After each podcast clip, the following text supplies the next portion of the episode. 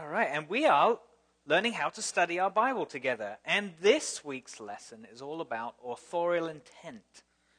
But just to recap very quickly where we've come in the previous three lessons. First lesson, um, we looked at why we study our Bible.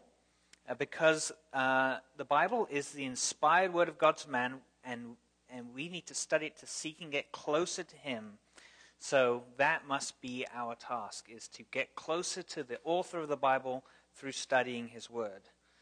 Uh, also, we looked at how we prepare ourselves. We have to humble ourselves, ready to be fertile ground for the seeds of truth to grow in our heart. We must pray for wisdom and understanding so we can live out the word and grow in spiritual maturity. Um, and we must continually read and meditate the Bible so we become increasingly familiar with it. So, uh, those two lessons were sort of theological, philosophical discussions, but then we moved on to the practical. And last time, when we dug a little bit more into the how of how we should study the Bible, uh, we looked at context. Um, we, we looked at the subjects of literary contract, context, first of all, reminding ourselves that when we read a word, we read it in light of its sentence, and then that in light of its paragraph, that paragraph in light of its chapter, in light of the whole book, in light of the whole Testament, and ultimately in light of the Bible as a whole. And we'll look more at that whole Bible context today as well in today's lesson. We looked at literary genres um, we learned about the historical narrative, which is God's plan through real history. We looked at ancient Hebrew poetry, which is God's word to the human heart. We looked at wisdom literature, which is God's wisdom contemplated. We looked at the prophetic and apocalyptic genres, which is God's plan foretold. And then we looked at the Gospels and how they are ancient biographies uh, these bios, as they're called, their subject, of course, is Jesus the Messiah. And then we finally looked uh, briefly at how the New Testament church was established through epistolary letters. And they were addressing real issues with real churches. uh, finally, we topped off that lesson with a quick look at historical context, um, how these events take place in real history, and how the Lord was orchestrating events of history uh, so that the events of the Scripture could take place according to His will and um, were facilitating His plan for salvation. And then uh, finally, we looked at cultural context, which refers to the customary beliefs and the social forms that make up life and experience during biblical times. Uh, if you remember our example on uh, the two passages that talked about how to that you shouldn't boil a kid in its mother's milk, how cultural context was a massive factor in interpreting that passage correctly. Uh, if you look in your outline, there's a book here I recommend just if, in your continued study for historical and cultural context. Look, um, you'll see uh, an illustrated reference to manners and customs of the Bible by James Freeman. That's a good book if you're wanting to do that type of study. Today, we're going to move on to authorial intent. But before we do, is there anything spe- uh, particularly that um, jumped out to any of you guys that have been in our previous lessons on context or why we study the Bible or how to prepare? Anything you'd like to share with the class?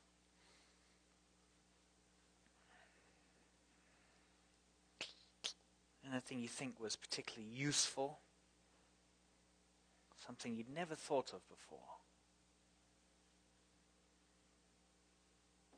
Yes, sir.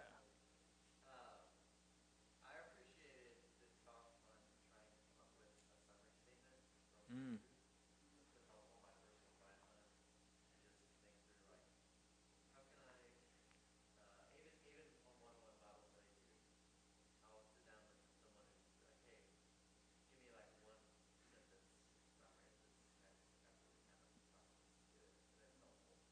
All right, coming up with a summary statement, sort of a conclusion that helps sum up the totality of your study. That's good. All right, so uh, quickly, just an over, uh, overview of authorial intent. Um, so, first of all, um, if you were here or if you listened to the audio, you remember that it was explained that authors of the Bible were inspired by the Holy Spirit to write what they wrote. Therefore, of course, it's presumptuous to interpret their work to mean something other than they originally intended, because it's their intent and through them the Holy Spirit. So, to find out what their original authorial intent was, we have to ask questions such as Who were they writing to? Why were they writing about this? And what lesson were they trying to teach? But understanding the mind of the author is, of course, a great challenge. It requires careful reading of the passage and the wider context. It requires knowing who was being written to and what their circumstances were. The vast majority of the time, the author's intent can be extracted from the text and the immediate context itself. But often, as we've proven, it sometimes requires study of historical and cultural situations to be more fully understood. Remember, the Bible was not written to you personally, but to those who were being spoken or originally written to. Now, it is also written to you personally, but technically not. You'll get, you get, if you get what I'm talking about. I'm not saying the Bible's not for you at all. In fact, I'm saying the very opposite of that. Um, but it is through uh, the, medium, the medium of how it was written that God has revealed his truth to us, almost indirectly in that sense. Uh, much of the Old Testament is written by Moses and the prophets to remind the Israelites of what God has done in covenant with them, what he demands from them in covenant, and that the coming Messiah is going to establish a new covenant. The New Testament is written to the newly formed church in various loca- locations around the known world to explain to them how the new covenant established through the death and resurrection of Jesus Christ should be lived out in the church age.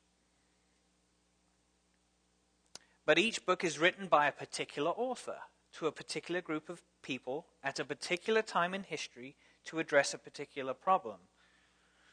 It is through this authorship that we should understand the overall truths. Of course, ultimately, though, we must remember that the author of the Bible is God Himself. He used human mouthpieces to write His words down. Our primary aim is to discover what His intended meaning is. Sometimes, even those men who God chose were not aware of the depth and transcendence of His revelation to mankind through them. Uh, my example of this is Daniel 12, 8 and 9, which says, Although I heard, I did not understand. Then I said, My Lord, what shall be the end of these things?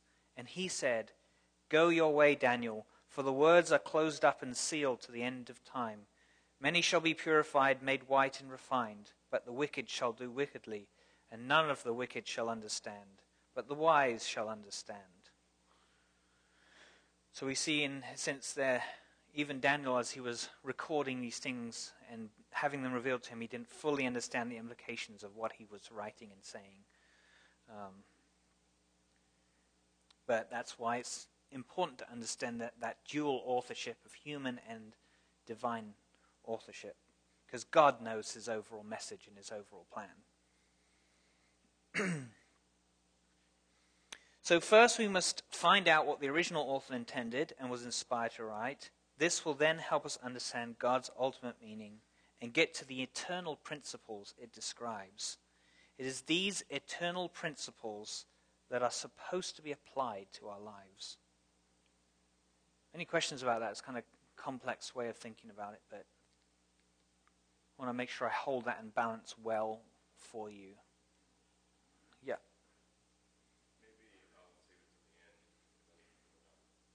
Sure.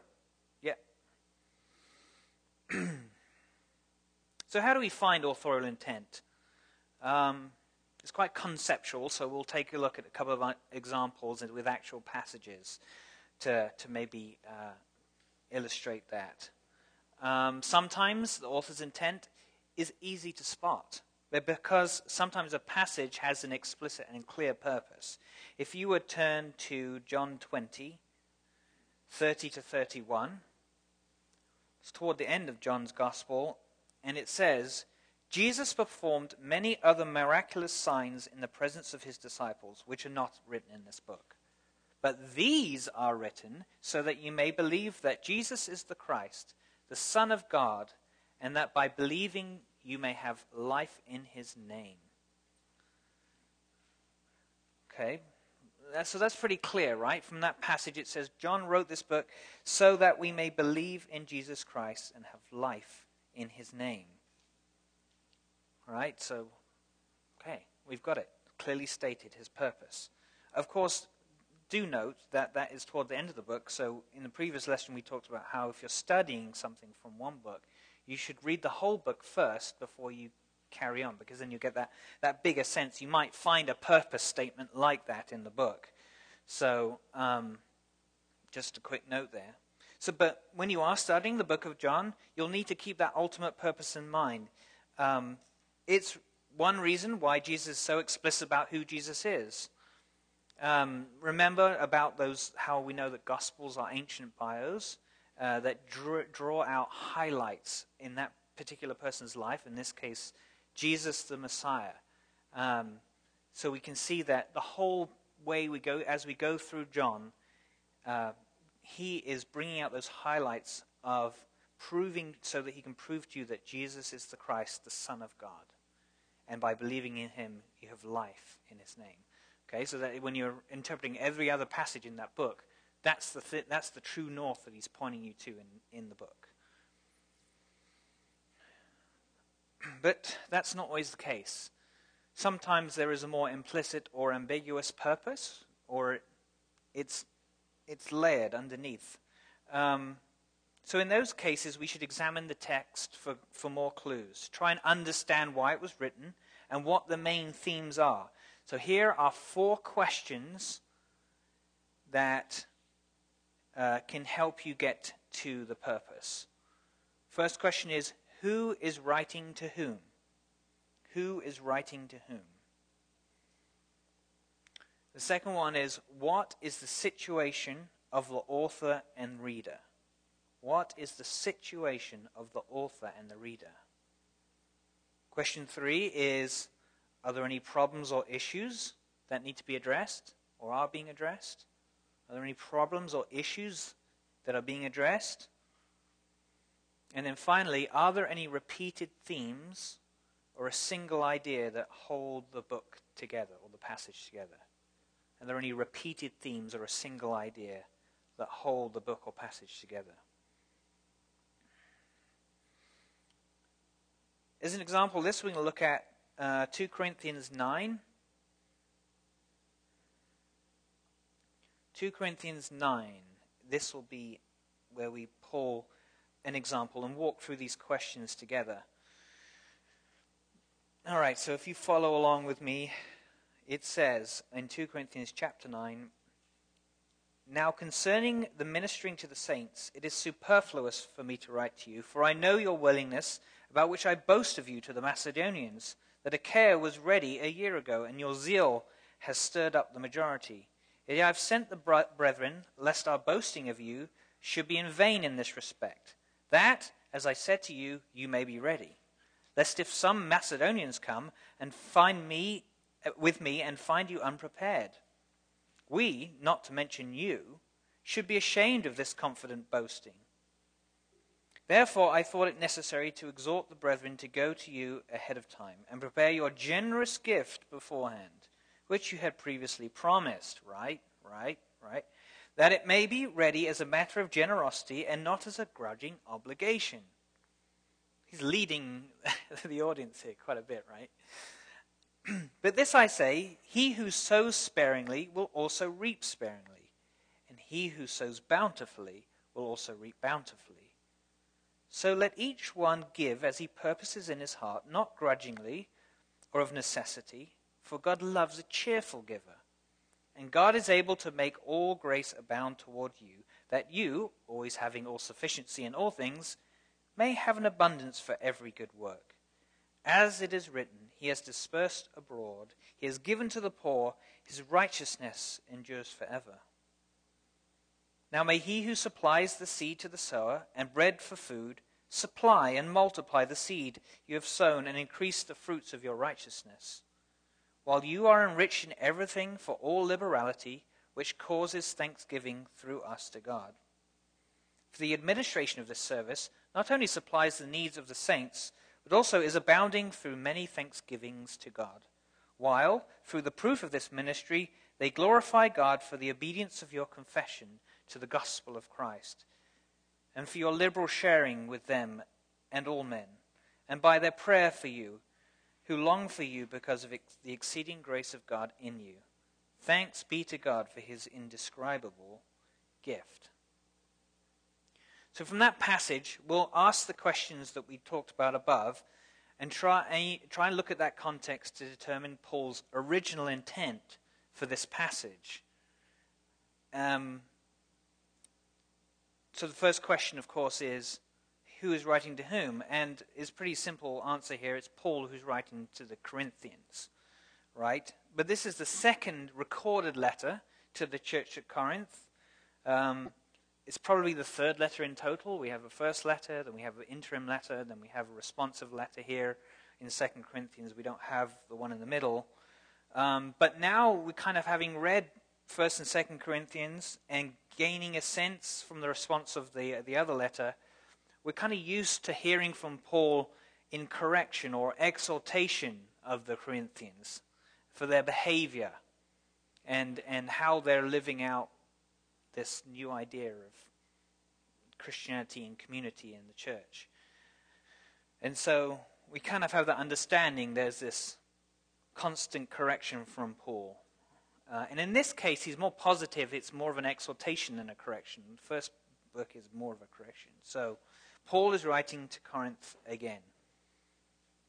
So, what is the situation of the author and the readers? The second question.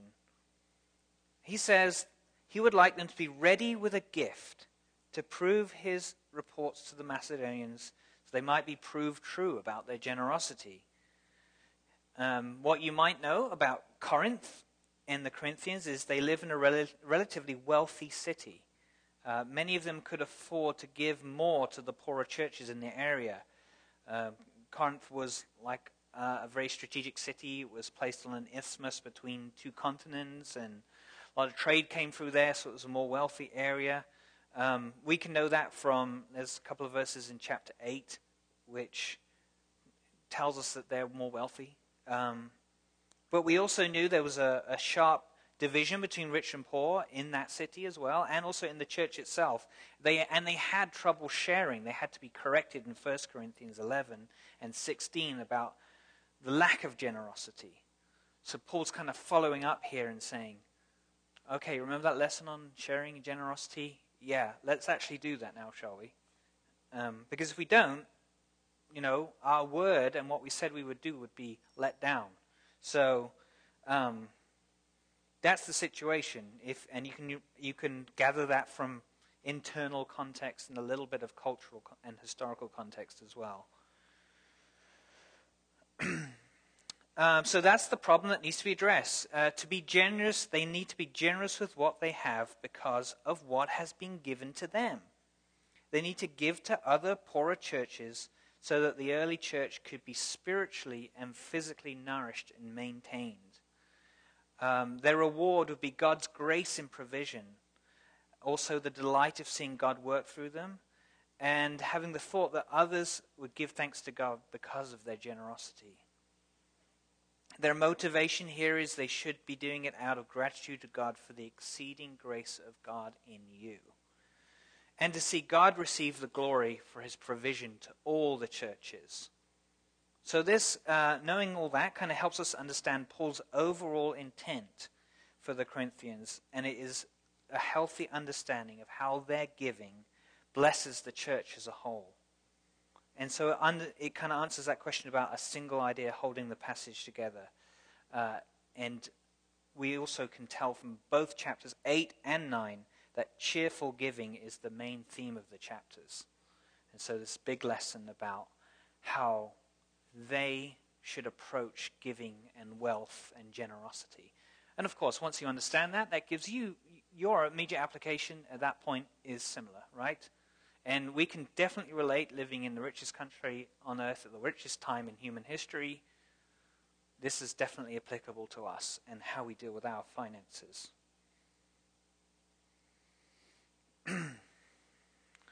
Having said that, I'm now going to do a contrast about what is not being addressed in this passage.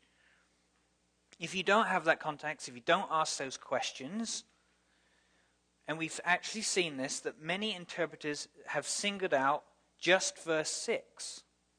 I'm going to read that again to remind you. It says, But this I say, he who sows sparingly will also reap sparingly, he who sows bountifully will also reap bountifully. Probably heard that one too, uh, as well. So without authorial intent, it has been used as a way to get money out of the church. It has been used um, to make giving lots of money to a particular ministry or a person. Like, if you give me this amount of money, God's going to bless you, all this stuff back. Um, you know, the motivation there is completely changed. The motivation there is not about the blessing which God has already given to us through the grace of God, but it's about getting a blessing back, selfishly motivated instead of um, out of a, out of uh, a motivation of graciousness. Um, in fact, it reverses the application. It become it, it creates greediness in us instead of generosity. Um, so really, that that sort of amongst other things poor interpretation um, there came out of not paying enough attention to Paul's original intent, authorial intent.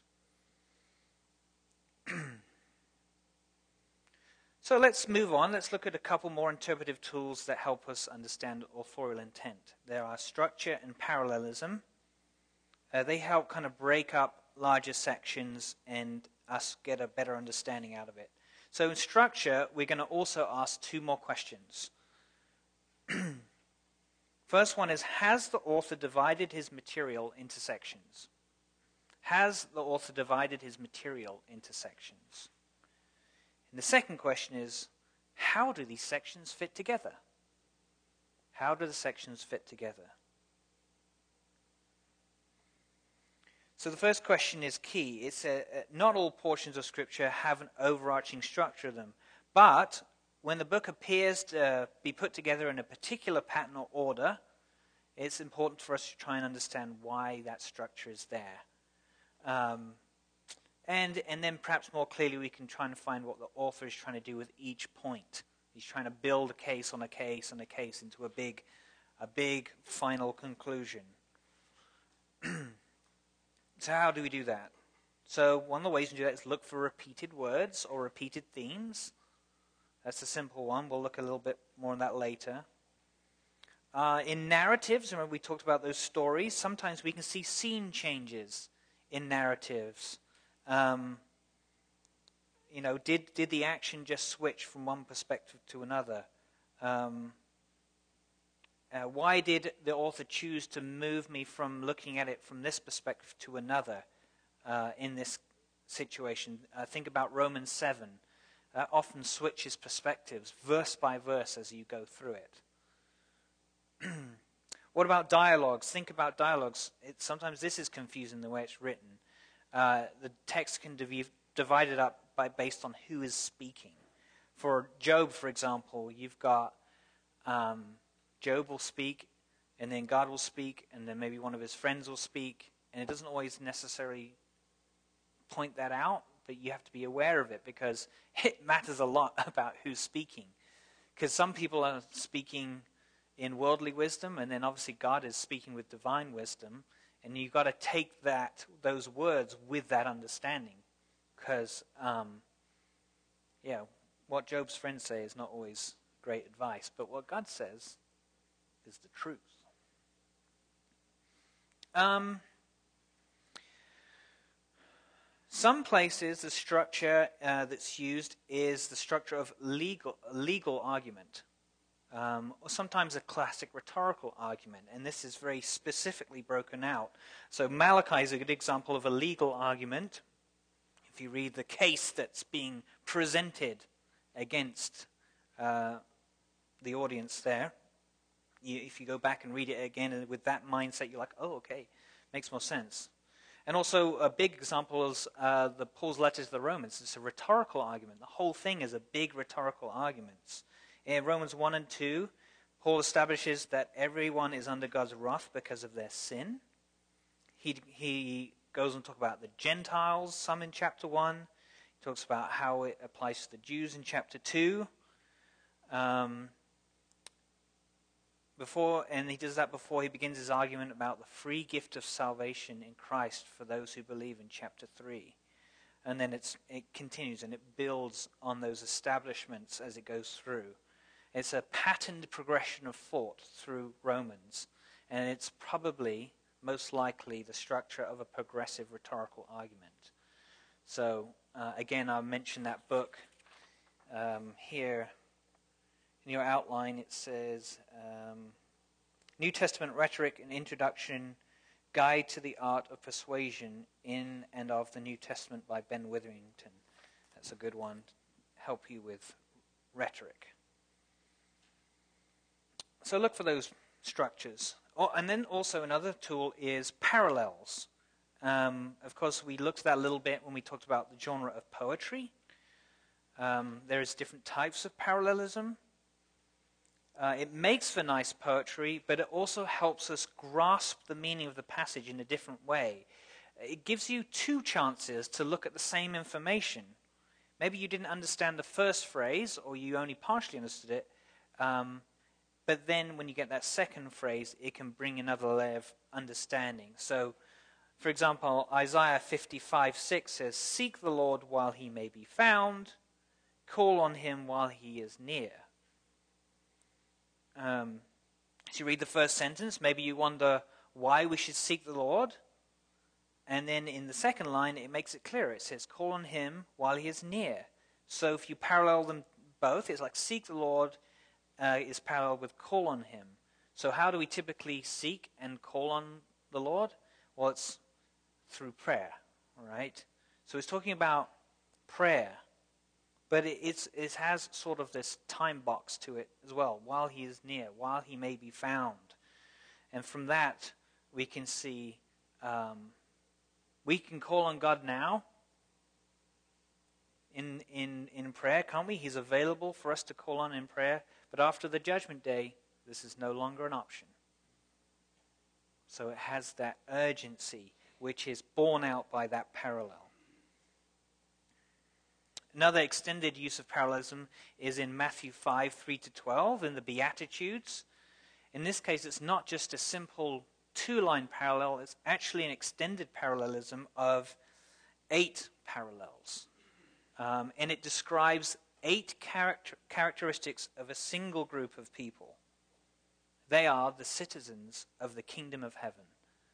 This is what they should look like. They should look like this, and this, and this, and this, eight times. So now we have a more expanded understanding of who they are through this parallelism. So look for that as well. Now, I could probably go on to many other sort of structural helps. Um, but we're going to move on because that's a, a vast subject. We're going to go on to linking words. Linking words are important to identify authorial intent. but we've used linking words for a long time as part of the English language. It's not a new concept. Do you remember when you were young and your mum said to you, don't confuse Bovril with the Marmite because it will make your gravy taste funny. You remember that? Yeah? Uh, yeah, yeah. She said, don't confuse the Bovril with the Marmite because it will make your gravy taste funny. Yeah, yeah. I know. All the time, all the time. So, but so thank you. In this, thankfully, in this situation, your mum made it super clear um, it becomes clear why the confusion should be avoided by using the linking word because. It links those two clauses together and tells us that funny tasting gravy is the reason for avoiding the confusion. All right? So don't confuse those two things. Yeah. Yeah. It's important. But there are, there are other linking words. That was just one example. Um, how about linking words that give examples? Using the word like. James 1.23 says we could be like a man who looks in a mirror and then goes away and forgets his own face, right? As an example, we could be like that man. There's linking words that add information, like furthermore. You do a word study. Furthermore, such and such. Um, there's summarizing uh, linking words, like to fulfill what was said by the prophet. Um, there's also sequencing words, such as firstly, secondly, and then finally. Finally, brothers, whatsoever things are, blah, blah, blah. They also linking words that give reason. Because, or for, for unto us a child is born. If, if God is for us, who can be against us? There's also linking words that give a result or a purpose. So that, so that they may see your good works and give glory. There's also contrasting linking words like however. However, let each one of you love his wife as himself. There's also distinguishing words that really, um, that really punch something out in your, at you, like "but God." Whoa. Oh. Uh, there's also uh, words that indicate a particular consequence of a preceding statement, like therefore, um, consequently, for this reason, therefore, offer your bodies as a living sacrifice. There's also phrases that make a statement conditional, and it's if again, but in a different way. So if you follow my commands, think of Deuteronomy and the New and the Mosaic covenant, all these good things happen. If you disobey, all these bad things happen. That's a conditional statement there, clued in by that linking word. And then finally, there's the linking words that tell the purpose behind something or introduce the result of something. Um, again, sort of like a so that type phraseology, uh, uh, like Ephesians 3 so that Christ may dwell in your hearts. This thing, so that. All right, so really pay attention to those linking words. Um, as an activity, I think this is in your outline. Yeah, there's a homework for you. Uh, have a look at the linking words in Titus 2 1 to 15. Underline them all and then hopefully that will, if you're thinking specifically about those words, it could bring out the authorial intent a lot better for you. Um, we don't have time to do that now, but take that home, do that as an exercise. Another tool is repetition. Repetition, obviously, when, when a, a, an author is repeating something, it's really trying to drive a point. Um, a, a famous self help author once observed any idea plan or purpose may be placed in the mind through repetition of thought. So, as a truth, but unfortunately, you know, used by numerous spiritual guru, gurus and worldly leaders, uh, you know, use this repetition to brainwash people. Brainwashers. But it's actually a correct observation, something that has already been known by uh, the Bible's divine and human authors, and it's throughout Scripture. And the repetition, repetition of words, phrases, and ideas within Scripture um, is one method of the author of drawing the attention of the reader so as to highlight important or even central points of a text. Um, it doesn't. It's not necessarily magically unlocks the passage, but it certainly will clue you in. Um, so let's give an example of how something can clue you in. Um, if we go to John 6, 47 to 59, I want you to look at how often the words living or life or bread uh, is used in this passage. Just scan through there, John 6, 47 to 58. I don't think we have time to read it all, but I just want you, as you kind of look over it, scan read it, as it were.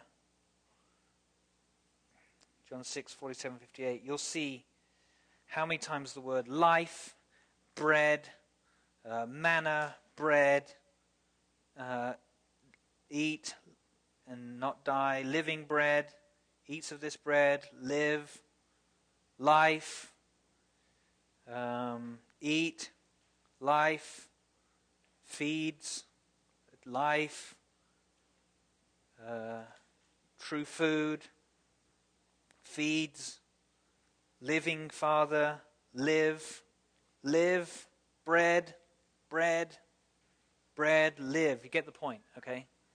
There's obviously something in there that the author really wants you to understand about life and bread. So, and the conclusion, of course, is that Jesus is the living bread, okay? And we, if we eat of him, of the life giving bread, we will gain eternal life. So that's clearly a central point. So, please feel free to use all of those tools structure, parallels, linking words, repetition. so, there's just some uh, very practical how to's on discovering authorial intent. Um, another way to look at authorial intent is from the audience perspective as well. What does the audience need to hear? Um, so there's some questions you can ask around this too, to place you in the mind of the original recipients. Um, what did they learn from it originally? Can you put yourself in their shoes and think about where they were at that time?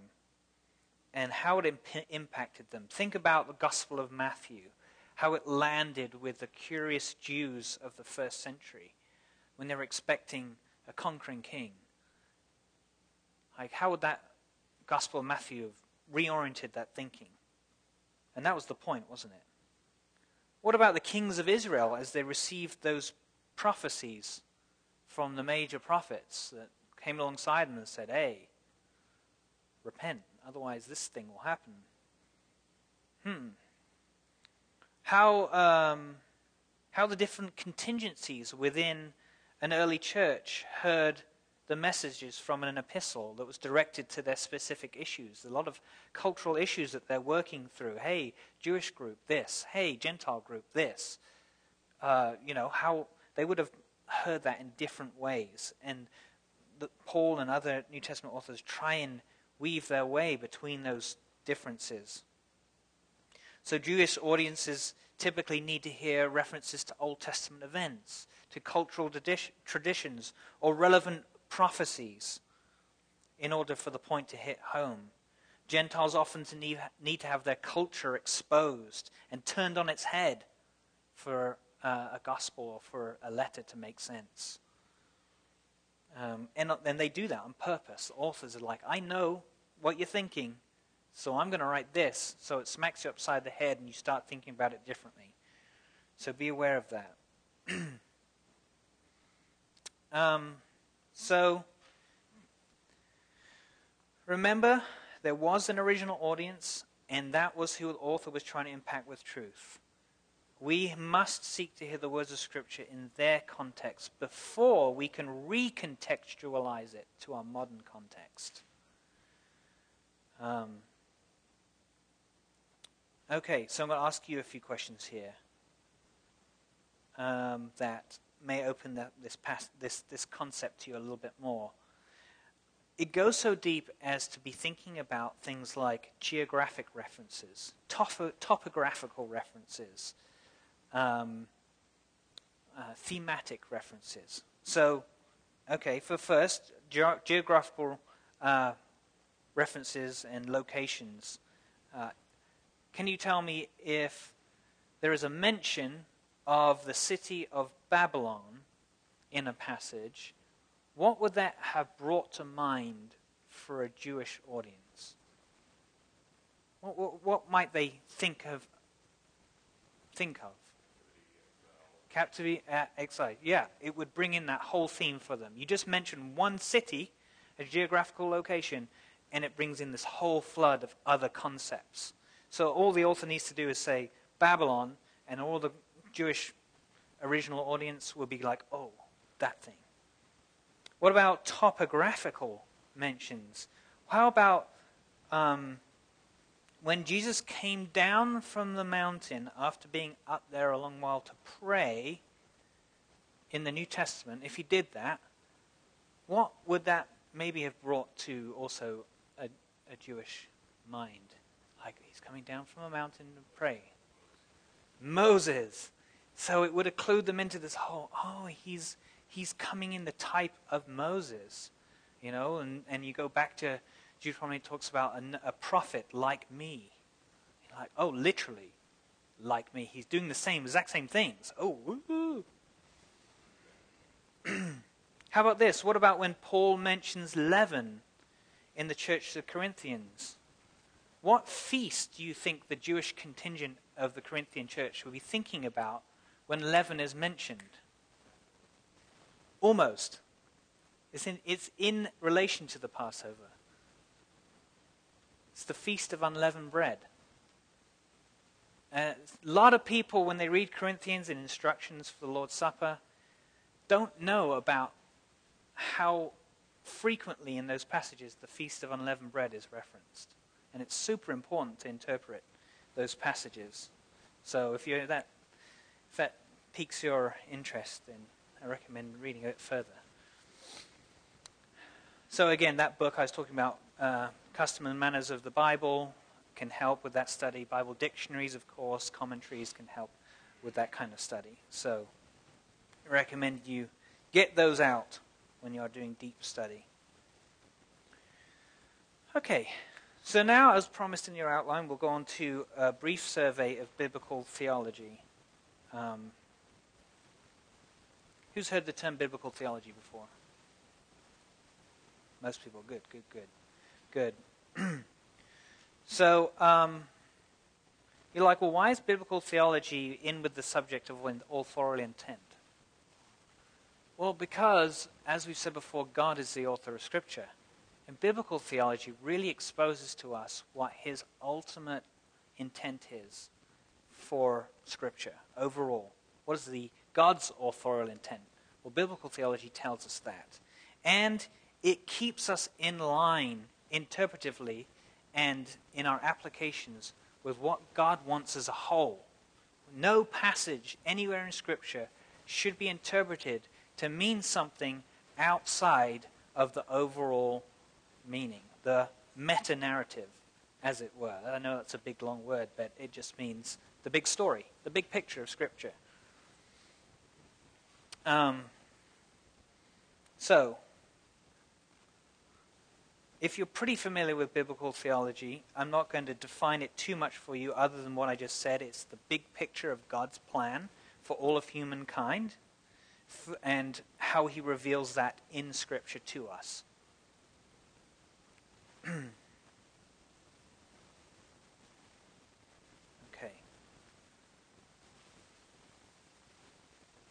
Yeah.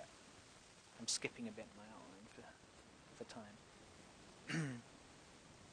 so, the story that runs through the Bible tells us of the restoration of God's communion with man mankind through Jesus Christ. And this is a theme that can be seen to develop from the very beginning of Genesis 1 at the special creation of man, all the way through to perfect fellowship with God, with his people, as described in Revelation 22. From beginning to end, that is the theme restoration of God's communion with mankind through Jesus Christ. It's also what links both the Old and New Testaments together. Um, and it gives the church a greater understanding of God's redemptive plan for mankind and his desire to restore communion with them. So, why is biblical important for you, the studier? The insights of interpreting Scripture in light of biblical theology are threefold. First, it helps us to clearly see that God is in control of his own revelation the amazing continuity of one single message testifies to divine inspiration. Second, it becomes evident that God has a plan for mankind, and that is the salvation of their souls. God's plan of salvation is related to and referred back to throughout the history that the Bible records. Third, a constant mental reference to the meta narrative, to the big picture during the process of interpretation, gives the interpreter a wider picture that helps his conclusions remain within the scope of the purpose of Scripture as a whole.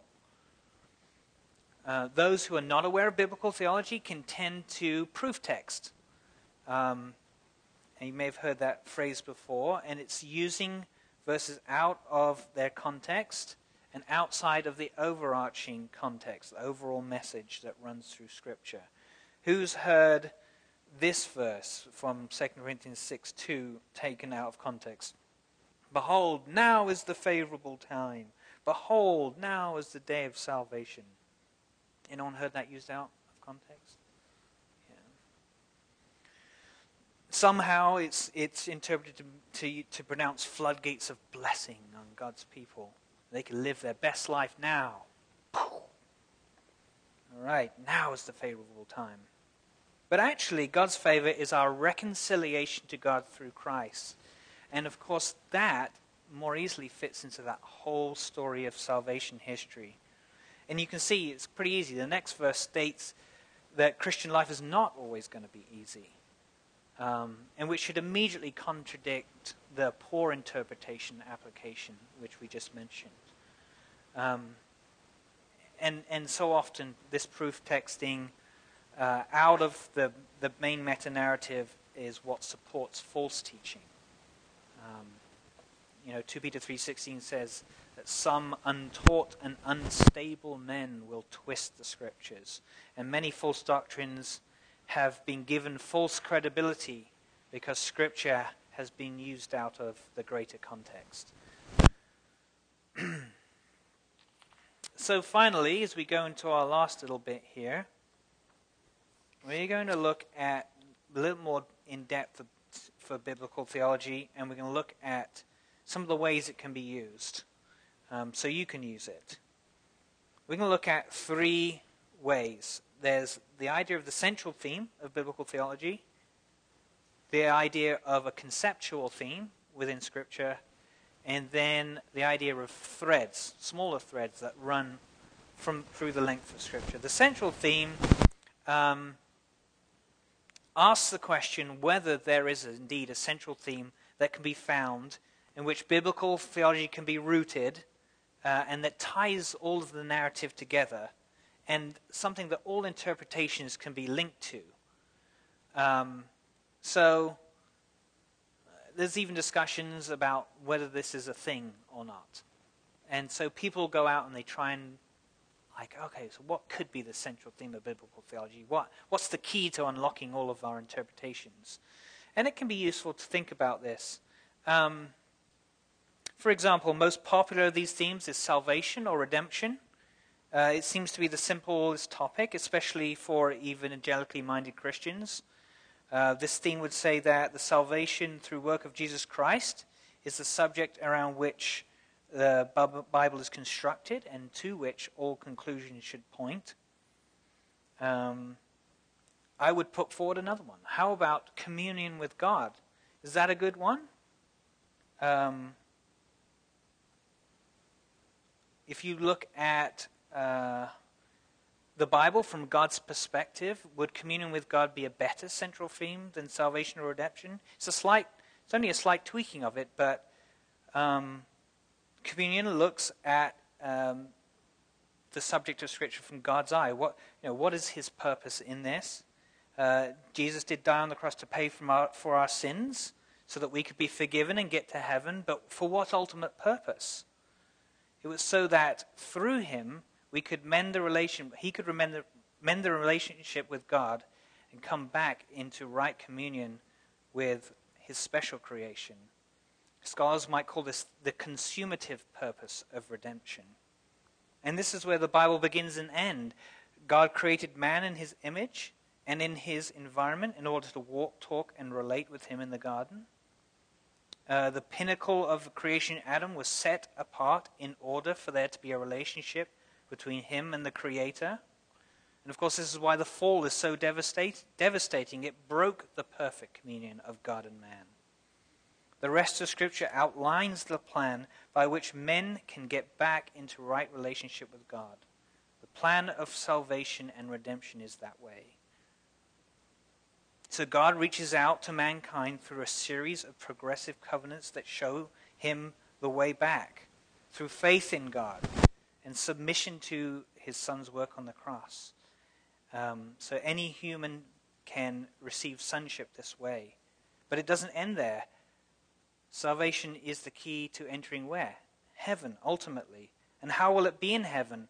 Once, uh, again, God's creation uh, will be in perfect communion with Him. And this time it will be for eternity. Perfect communion with God is the theme of the Bible from Genesis all the way through to Revelation. But that's just an idea. Could it be that? So sometimes, if you have the time, try and come up with a central theme. There's there's many out there. You can you know search it uh, about other folks who've come up with this idea of a central theme. Um, how about this one? You could explore the idea of the glory of God. Is everything to the glory of God? Will your interpretation ultimately point to giving God the glory? That's a good central theme of biblical theology as well. Anyway, just an idea. There's also the idea of the conceptual theme. These are like ideas or principles that run through Scripture. Uh, they can range from the existence of a faithful remnant. This always seems to pop up. Something devastating happens. There's always like a small group somewhere that remains faithful. You know, the, the faithful prophets, or, you know, when uh, Ezekiel does his prophecy, there's always a, like a little bit left, you know. It's mentioned. What about covenant relationships? That's conceptual theme, and it helps us interpret lots of things like marriage or um, uh, church covenants, uh, you know, all these things that relate back to covenant relationships. Um, how about this idea? And this is something you can go back and look up. Um, when you go home, how about you look up what the implications of the principle of persecution of the faithful lends to your understanding and application of Scripture. Persecution of the faithful is a concept that runs throughout the Bible, from Abel all the way to the church in Smyrna in Revelation 2. Why is it? What does it mean that he who's faithful receives persecution? I don't know, just explore that. It's just these conceptual things, themes are, are things that are just talked about and mentioned. And, and it's through narratives, even in all the different literary genres, they'll be referred to.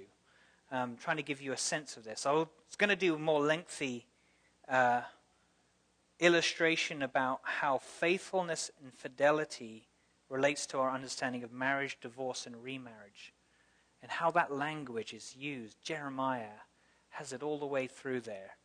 Think about uh, Malachi. Uh, God hates divorce. And then we see that referred to in Matthew and in Corinthians about um, how faithfulness and fidelity should really ground all of our interpretations of passages about those subjects as well. we should represent our God in constancy and faithfulness and fidelity. All right, and so finally, how about narrative threads? Now, these are a little smaller, and they may be sort of word based uh, themes that run through Scripture. Smaller threads and themes um, are there all the way, all the way through Scripture, and they tie into the overall meta narrative and further illustrate and round out our knowledge of God and His Word. Some of these, some examples of these threads are light, or oil, or shepherds, or sheep. They're constant reference points um, in, in passages all the way through Scripture that always are referring to either the same thing or a similar theme. And, and so, as you get to a passage that has one of these themes, you can then refer to what Scripture has said about that theme throughout the pages of Scripture. It's not just a new concept. Oh, you know, uh, elders should be good shepherds of the flock. Oh, what could he mean by shepherds here? You know, there's clearly uh, an illustration of, of what shepherds are used for um, in illustrating God's meaning all along. Um, so they refer to actual items but contain a greater spiritual meaning. God uses familiar items to illustrate something about himself or his word. Let's look at an example. Um, what about this one simple object that is repeated in Scripture at least 52 times? Uh, that's from the New International Version. Why was I looking at the NIV? Weird. Um, and then 30 times in the New King James Version. I don't have numbers for every any other uh, translation, but you can look that up. Uh, the, the word or the reference is yeast or leaven, and we talked about the feast on unleavened bread. Um, so why God? Why did God use this so often? What does it refer to? What's He trying to illustrate by using this simple thing? Trying to open up truth through through simple objects. So yeast is a microscopic fungus consisting of a single o- single oval cells that reproduce by budding and are capable of converting sugar into alcohol and carbon dioxide. It's used as a raising agent in bread dough. Just a small amount of yeast is needed to turn a whole lump of dough into a nice plump loaf of bread. So that's its practical purpose. But in Scripture, it's used to illustrate something else. Three things sin, uh, false teaching, and the kingdom of heaven. That's its theological purpose, or its biblical theological purpose. We have to presume that the creator of yeast, God, created, created it with the specific qualities primarily to communicate to mankind these spiritual truths. Like yeast is just, oh yeah, we'll create yeast, whatever. People make bread with it. No, you can imagine God, what he did was say, hey, if I create something called yeast that has these properties, it's going to enable me to illustrate to mankind these spiritual and theological truths in my word. That's the way everything is created. It's they're not just inanimate, useless objects, they're illustrative objects. You know, trees. Why is there a tree? We are like a tree planted by streams of living water. They're not just trees. God created those trees. So, um, you know, think about that more deeply. Why is there? Why is this certain thing mentioned, and how is it mentioned all through the pages of Scripture? Um, it's easy to see why yeast was picked to demonstrate these three things because they're all things that start off small and grow into something much larger. Um, so, think about this verse here 1 Corinthians 5 6. It says, A little leaven leavens the whole batch. Sin in one member of the body, if left unchecked, can expand until it corrupts the entire church. This is the same as in the individual Christian. If we leave sin unchecked, it can spoil. Um, it can spoil our growth as a Christian. If sin is allowed a place in our heart, a whole life of that person could be defiled by it.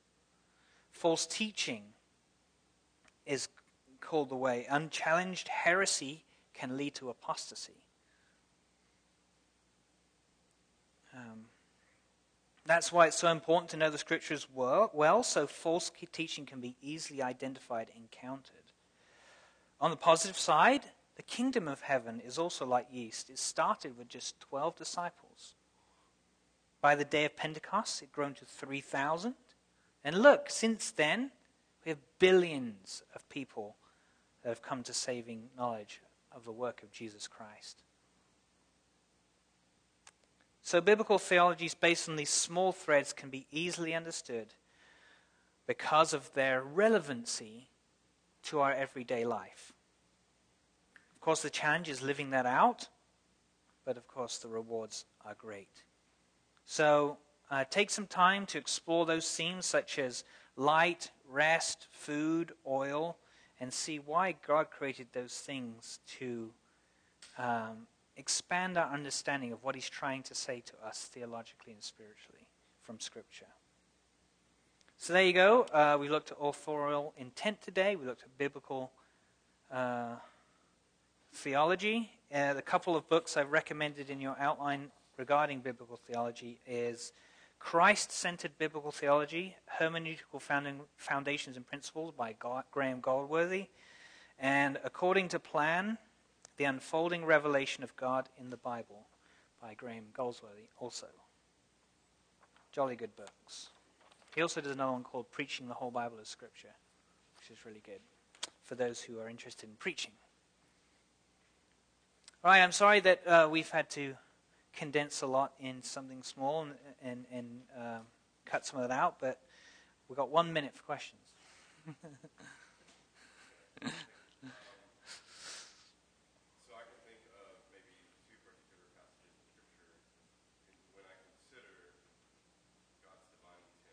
Mm-hmm. Mm-hmm.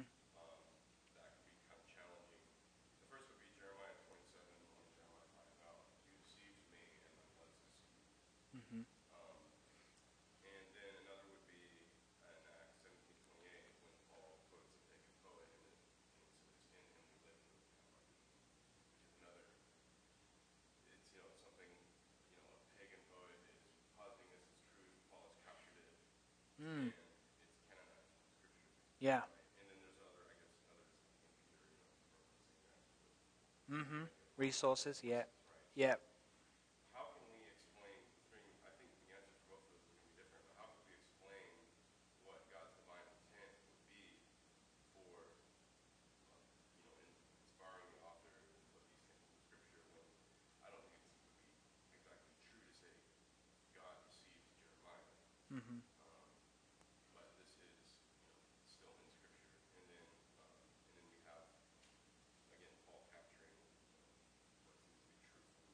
Mm-hmm. Okay. Yeah. I mean, I think the answer, we talked about this a little bit earlier lesson. Um, I, I, think the answer can be, uh, can be answered by remembering that we said how Scripture is an incredibly, um, well, obviously divine, but uh, incredible piece of literature. In that Scripture is trying God is using Scripture, He's revealing in Scripture His overall intent to point us to who He is and who Christ is. And there are many ex- extra biblical sources, there's many ways in which stories are presented in Scripture that the author has kind of cherry picked, in a sense, in order to continue to make that overall point. Whether they were cognizant or not that. Um, what they were doing at the time was going to be part of the divine revelation, I'm not sure. So, like when Paul is quoting pagan poets, or there's also other things that are, like in Corinthians, that he, he repeats uh, Corinth, uh, Corinthian cultural, like um, pop phrases, and he just shouts them out, and he's making an illustration to talk about um, uh, know, what he's trying to achieve in Corinthians, in the book of Corinthians, the letter, where I'm, I'm sure he's, he's not saying, um, I'm sure he's not thinking, oh, this is going to be part of the Bible one day. I wonder if it's going to cause trouble if I use an, an extra biblical or pagan source. He's saying, how do I get this gospel principle across to my author? Oh, here's something that they'll easily reference. I'm going to say that. And then someone recording that, put that down, and then it became part of the canon of Scripture. And God, and God, in His ultimate purpose and His sovereignty, said, "I'm going to use this because this is a person I've used uh, and inspired to write, in order to take this material and make my overall point." And so, thinking about that, that's why biblical theology is so helpful. It's like, is this being used in a way that points us ultimately to salvation history? Um, so I think you can think of it that way. It's, it's not necessarily so, so much causing a problem because of where it came from, but now that it's part of divine scripture, it is being used and inspired to, to prove the overall point that Jesus is Messiah. So I don't know if I completely answered your question, but I hope I at least answered it in in some way. All right, well, I think it's time for us to go. So thank you for being an attentive audience. I'm going to pray real quick. Dear Lord Jesus, I do thank you again for your word. I thank you that it all makes sense. Thank you that it points us to you and to the work of your Son. Uh, I, I, pray that as we become diligent studiers of the Word, that uh, we seek and desperately have an urgency and desire to seek deeply of your Word to understand more about you. Um, so we thank you that you have revealed yourself to us, that we're not swimming in confusion, but we have indeed a critical, uh, truthful standard to explore and understand. In Jesus' name, amen.